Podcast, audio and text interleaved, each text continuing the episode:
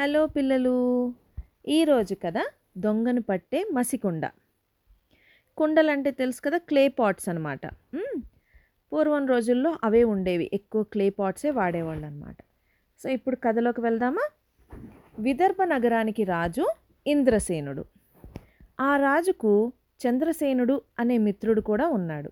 ఇంద్రసేనుని వద్ద నాగమణి అనే గొప్ప వజ్రం ఉండేదన్నమాట. అంటే డైమండ్ అనమాట ఒక ముని ఆ వజ్రాన్ని రాజుకి బహుమానంగా ఇస్తూ ఈ వజ్రం ఎవరి వద్ద ఉంటే వాళ్ళకు అపజయం అనేది కలగదని చెప్పాడు.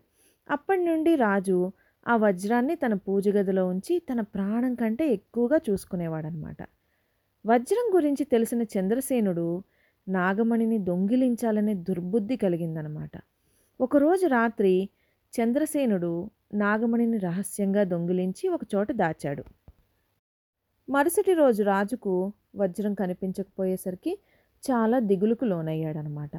వెంటనే రాజు తన మంత్రి సలహాతో రాజమందిరంలో ఉన్న భటులతో సహా అందరినీ పిలిపించాడు.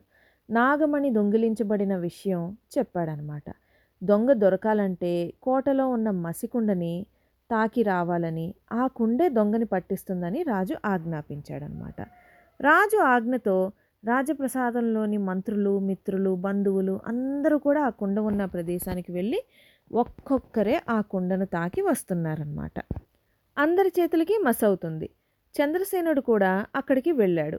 మహిమగల కుండ తన గుట్టు ఎక్కడ రట్టు చేస్తుందో అని కుండను తాకకుండా వచ్చాడనమాట అందరి చేతులు పరిశీలిస్తుంటే అందరి చేతులకు మసి అంటింది. ఒక్క చంద్రసేనుని చేతికి మాత్రం మసి అంటలేదనమాట ఆ విషయం భటులు రాజుకు తెలియచేశారు. రాజు చంద్రసేనుడే దొంగని గుర్తించాడు. అతను దొంగిలించిన వజ్రం తెప్పించి ఆయనకి శిక్ష విధించాడనమాట. విధించిన తర్వాత చెరసాలలో బంధించాడు. ఇది దొంగల్ని పట్టే మసికుండ కథ. ఎలా ఉంది పిల్లలు? బాగుందా? Good night.